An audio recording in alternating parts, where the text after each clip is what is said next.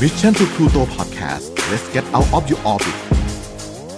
Sport Journey ที่ไหนมีกีฬาที่นั่นมีวัฒนธรรมกับผมโจวี่ชัยยุทธ brought to you by Number 24 ตัวแทน Shutterstock ประเทศไทย your one-stop intelligent creative platform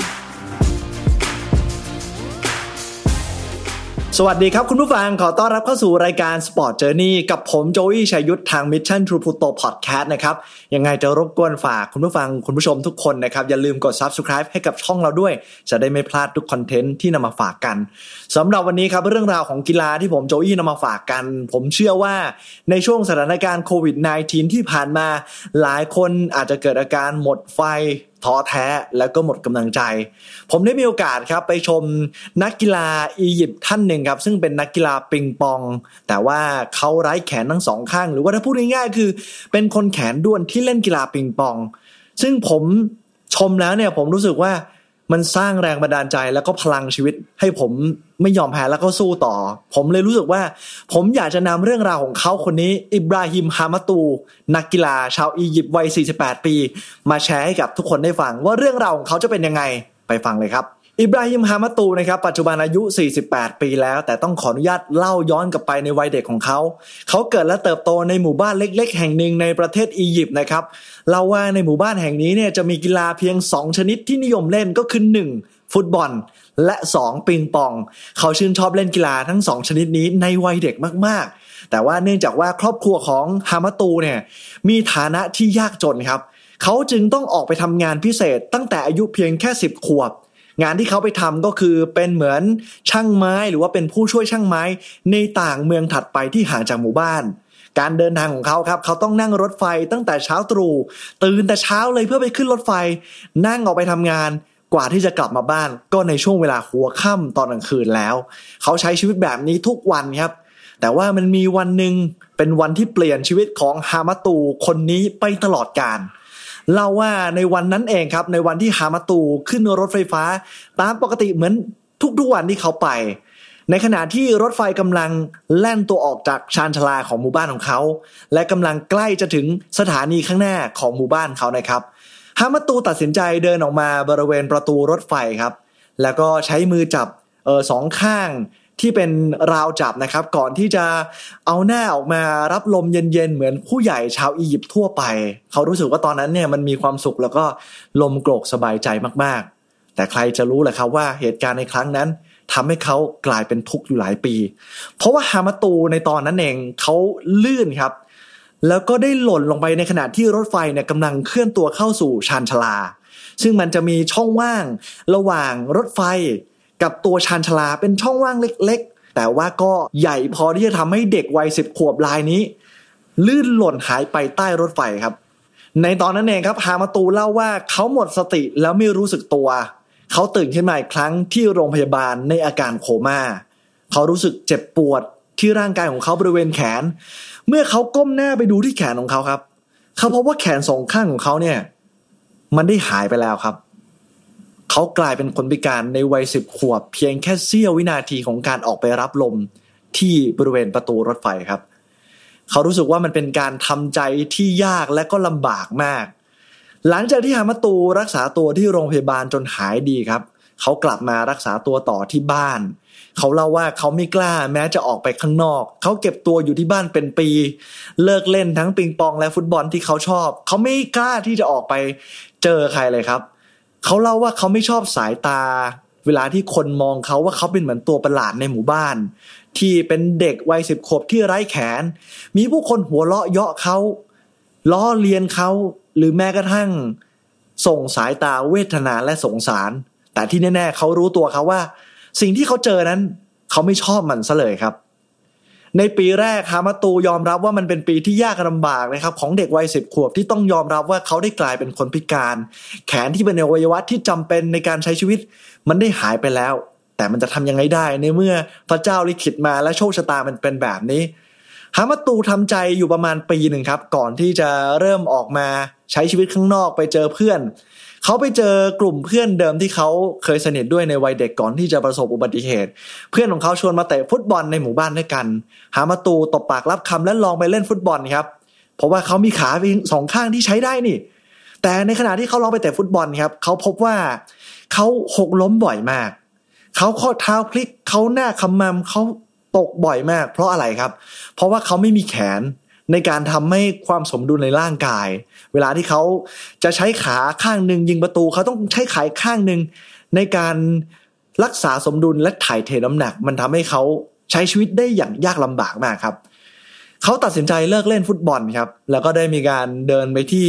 เหมือนเป็น sport complex หรือว่าเป็นศูนย์กีฬาประจำหมู่บ้าน อย่างที่ผมได้เล่าให้ฟังไปครับว่าหมู่บ้านแห่งนี้เนี่ยเขาเล่นกีฬาอยู่ 2 ชนิดก็คือเตะฟุตบอลและเล่นปิงปอง เขาเห็นโต๊ะปิงปองวางอยู่ เขาก็นึกในใจว่าในเมื่อเขาเตะฟุตบอลไม่ได้แล้วก็ไม่มีความสุขกับมันทำไมเขาจะไม่ลองเล่นปิงปองดูบ้างล่ะ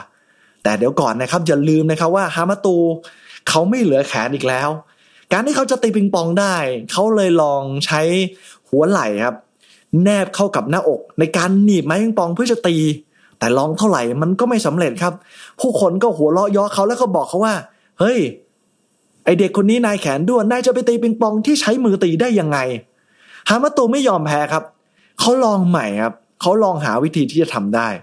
เขาได้ใช้ปากของเขาครับข้ามไม้ปิงปองขึ้นมา ฝึกลองใช้ดูแล้วพบว่ามันเป็นไปได้ ฮามาตูลองฝึกซ้อมอย่างนั้นทุกวันครับ เขาเปลี่ยนจากการ เลิกเล่นฟุตบอลและมาที่ศูนย์กีฬาแห่งนี้ ในเวลาเจ็ดโมงเช้าของทุกวันเพื่อมาลองตีปิงปองด้วยปากครับ การลองของเขามันช่างลำบากยากเย็นครับ เพราะว่าเออมันต้องใช้ฟันกัดกับไม้ เขาเลยลองคิดว่าให้ลองเอาผ้าเทปมาพันที่ไม้ของเขาดู และลองกัดแล้วตีครับ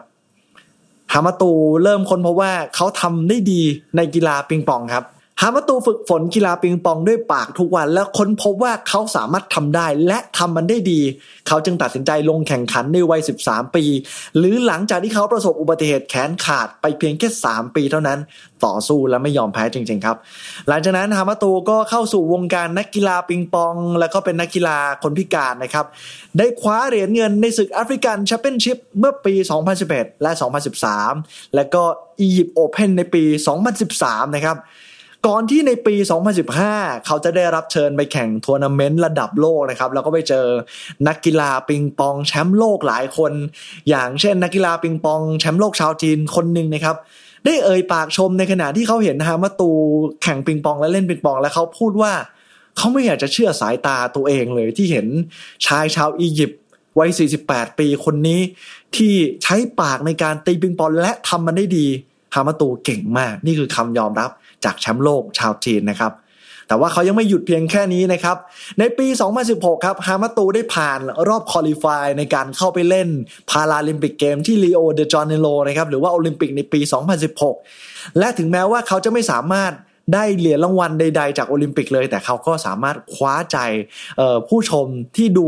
การแข่งขันของเขาอยู่จากทั่วทุกมุมโลกเลยแหละครับ ผู้คนบอกว่ามันเป็นเรื่องที่มหัศจรรย์มากที่เห็นชายคนหนึ่งที่ไร้แขนแต่ว่าใช้ปากในการตีปิงปองได้ดี และเป็นนักกีฬา Paralympic Game คือนักกีฬาพาราลิมปิกเกมท่านอื่นยังมีการใช้แขนได้มีแขนข้างหนึ่งก็ยังถือว่ายังทำมันได้ง่ายกว่าการที่เราจะใช้ปากและฟันในการกัดและตีนะครับ หลายคนถามว่าแล้วอย่างนี้เวลาเขาเสิร์ฟลูกเนี่ยเขาทำยังไง ฮามาตูเนี่ยเสียเปรียบหลายข้อเลยนะครับเขาใส่รองเท้าเพียงแค่ข้างเดียว เพราะว่าอีกข้างหนึ่งเขาต้องใช้นิ้วหัวแม่เท้าเนี่ยในการคีบลูกปิงปอง และโยนมันขึ้นมาบนอากาศก่อนที่จะใช้ไม้ปิงปองที่เขาคาบอยู่ที่ปากเนี่ยค่อยๆตวัดตีลูกไป คุณผู้ฟังและคุณผู้ชมลองนึกภาพตามว่า ถ้าเราต้องลองคาบอะไรอยู่ที่ปากเป็นเวลานานๆนะมันเมื่อยหน้าดูเลยเนาะ แล้วต้องสะบัดตีไปตีมาอย่างเงี้ยมันแทบจะปวดคอพอตบลูกปิงปองไปทีหนึ่งมันเหมือนมันปวดหัวนิดนึงนะแล้วพอเงยหน้าขึ้นมาคุณต้องพร้อมที่จะตีลูกถัดไปอีกแล้วนะครับฮามาตูเล่าต่อว่าเขาไม่อยากให้ใครมองว่าการที่เขาเล่นปิงปองอะ มันง่ายในสายตาของคนอื่นเขาอยากให้ทุกคนรู้ว่ามันยากเหลือเกินกว่าที่เขาจะฝึกฝนเขาใช้เวลาฝึกฝนการเล่นปิงปองด้วยปากให้คล่อง ใช้เวลาทั้งชีวิตเลยนะครับ เขาไม่อยากให้ทุกคนมองว่ามันเป็นเรื่องง่าย แต่อยากให้เห็นว่าเขาพยายามมากแค่ไหนกว่าเขาจะมีวันนี้ได้ ในวันที่เขาแข่งขัน เชื่อไหมครับว่า เขาต้องคอยเช็ดน้ำลาย ที่มันไหลออกจากปากเขาตอนที่เขาคาบมัน แล้วมันไหลไปที่ไม้ปิงปองของเขาเขาเช็ดมันยังไงคุณผู้ฟังทราบไหมครับเขาเช็ดมันด้วยการใช้แขนเสื้อจากหัวไหล่ของเขาเนี่ย ค่อยๆปาดมันแบบนี้ครับ มันเป็นภาพที่เราเห็นแล้วเรารู้สึกว่าโหคนคนนี้ไม่เคยยอมแพ้จริง ๆ คนคนนี้สู้สู้เสมอแล้วมันทำให้ผมรู้สึกว่า หัวใจของชายคนนี้มันยิ่งใหญ่จริง ๆ ครับ เขาตีได้ทุกแบบไม่ว่าจะเป็นท็อปสปินbackhand forehand และตีมันได้ด้วยความรุนแรงและคล่องแคล่วมากๆเลยครับ เขาเสียเปรียบในเรื่องของรูปร่าง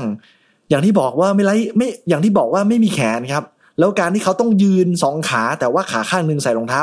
ขาข้างหนึ่งไม่ได้ใส่ balance มันก็จะไม่เท่ากัน มันต้องฝึกฝนอย่างหนักกว่าที่จะได้มาแข่งกีฬาระดับโลกแบบนี้นะครับ มันไม่ง่ายเลยครับ แล้วเขาก็เล่าต่อว่ากีฬาปิงปองเนี่ย มันเป็นสิ่งที่ทำให้เขารู้สึกว่าเขามีความสุขที่สุดในขณะที่เขาได้ตี มันเหมือนกับว่าลูกปิงปองมันพยายามสื่อสารและพูดคุยกับเขาบางอย่าง เวลาที่เขาได้ตีปิงปอง เขาจะลืมความรู้สึก อย่างอื่นทั่วทุกอย่างที่อยู่รายรอบเขา เหมือนเขาอยู่กับแค่ลูกปิงปองและตัวเขาเอง และนั่นคือความสุขของเขา และเขาก็ยังเล่าต่อว่าเขารู้สึกว่าตัวเองเหมือนเป็นราชาเวลาที่ได้เล่นปิงปอง ผู้คนเข้าไปคอมเมนต์พูดคุยว่า เขาก็รู้สึกอย่างนั้นเช่นกันว่าคุณคือราชา ที่คุณสามารถเอาชนะใจตัวเอง และเอาชนะใจของคนทั้งโลกให้เห็นว่าคุณทำได้ ผมเชื่อว่านี่คือเรื่องราวที่ ทำให้ใครหลายคนมีพลังขึ้นอีกครั้งนะครับ และเป็นตัวอย่างที่จะเติมไฟให้กับใครหลายคนที่กำลังยอมแพ้กับชีวิต อิบราฮิมฮามาตูคนคนนี้เนี่ยทำให้ทุกคนเห็นแล้วว่า สิ่งที่มันเป็นไปไม่ได้ เขาทำให้มันเป็นไปได้ เพียงแค่คุณไม่ยอมแพ้ เชื่อและลงมือทำผมหวังว่าเรื่องราวของอิบราฮิมฮามาตูที่วันนี้นำมาฝากกัน จะเป็นแรงบันดาลใจ และเป็นพลังให้ทุกคน สู้ในทุกๆ อุปสรรคที่กำลังเจอเข้ามานะครับ ขอบคุณคุณผู้ฟังที่ติดตาม และต้องขอขอบคุณผู้สนับสนุนของเรานะครับ Shutterstock ที่มี Number 24 เป็นตัวแทน Shutterstock แต่เพียงผู้เดียว ที่จะให้บริการช่วยเหลือในการแนะนำสิทธิการใช้งาน บริการช่วยค้นหาคลิปวิดีโอ และเพลงตามแต่ที่เราต้องการ จึงทำให้ Shutterstock Music และ Shutterstock Video เป็นบริการที่คุ้มค่ากับสายคอนเทนต์มาก ๆ ขอบคุณทุกคนสำหรับการติดตามครับ วันนี้ Sport Journey และผมโจอี้ เจอกันได้ใหม่ในวันพุธหน้าสำหรับวันนี้ลาไปก่อนครับ สวัสดีครับ Sport Journey ที่ไหนมีกีฬาที่นั่นมีวัฒนธรรมกับผมโจอี้ชัยยุทธ Presented by Number 24 ตัวแทน Shutterstock ประเทศไทย